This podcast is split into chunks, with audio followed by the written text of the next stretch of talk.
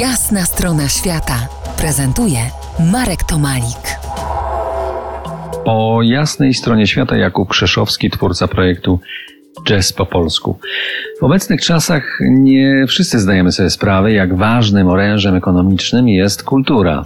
To przecież na silnym fundamencie kultury wyrosło Imperium Stanów Zjednoczonych Ameryki, którego filary, czyli westerny, rock'n'roll i właśnie jazz były i są rozpoznawalne, wielbione, czy też y, kupione przez cały długi i szeroki świat. Dlaczego Chińczycy chcą słuchać jazzu? Jak Ci się wydaje?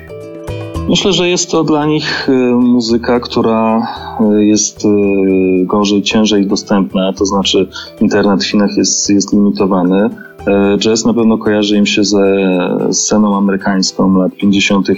i 60. E, natomiast to, co staram się pokazać właśnie chińskiej publiczności, to jest to, że, że polski jazz ma swoją kulturę, swoją historię, swoją tradycję i jest jakby innym gatunkiem, troszeczkę jakby pod, pod gatunkiem e, jazzu, który, który kojarzą Chińczycy. To znaczy nie jest to taka muzyka iście z klubów orleańskich z lat 50. i 60 tylko są to nowoczesne zespoły, które czerpią inspirację z wielu różnych gatunków. Także e, wydaje mi się, że to jest przede wszystkim to, co chińskiej publiczności podoba się w, w polskich zespołach.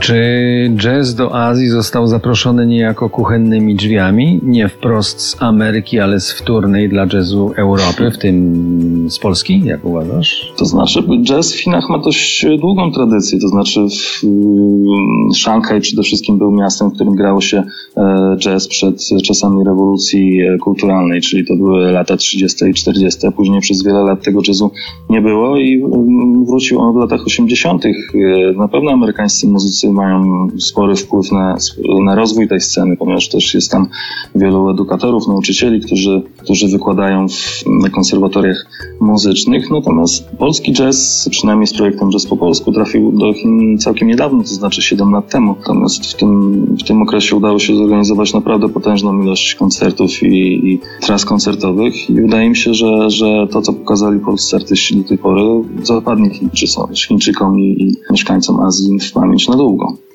Do rozmowy wrócimy za kilkanaście minut. Zostańcie z nami w RMF Classic. To jest jasna strona świata w RMF Classic.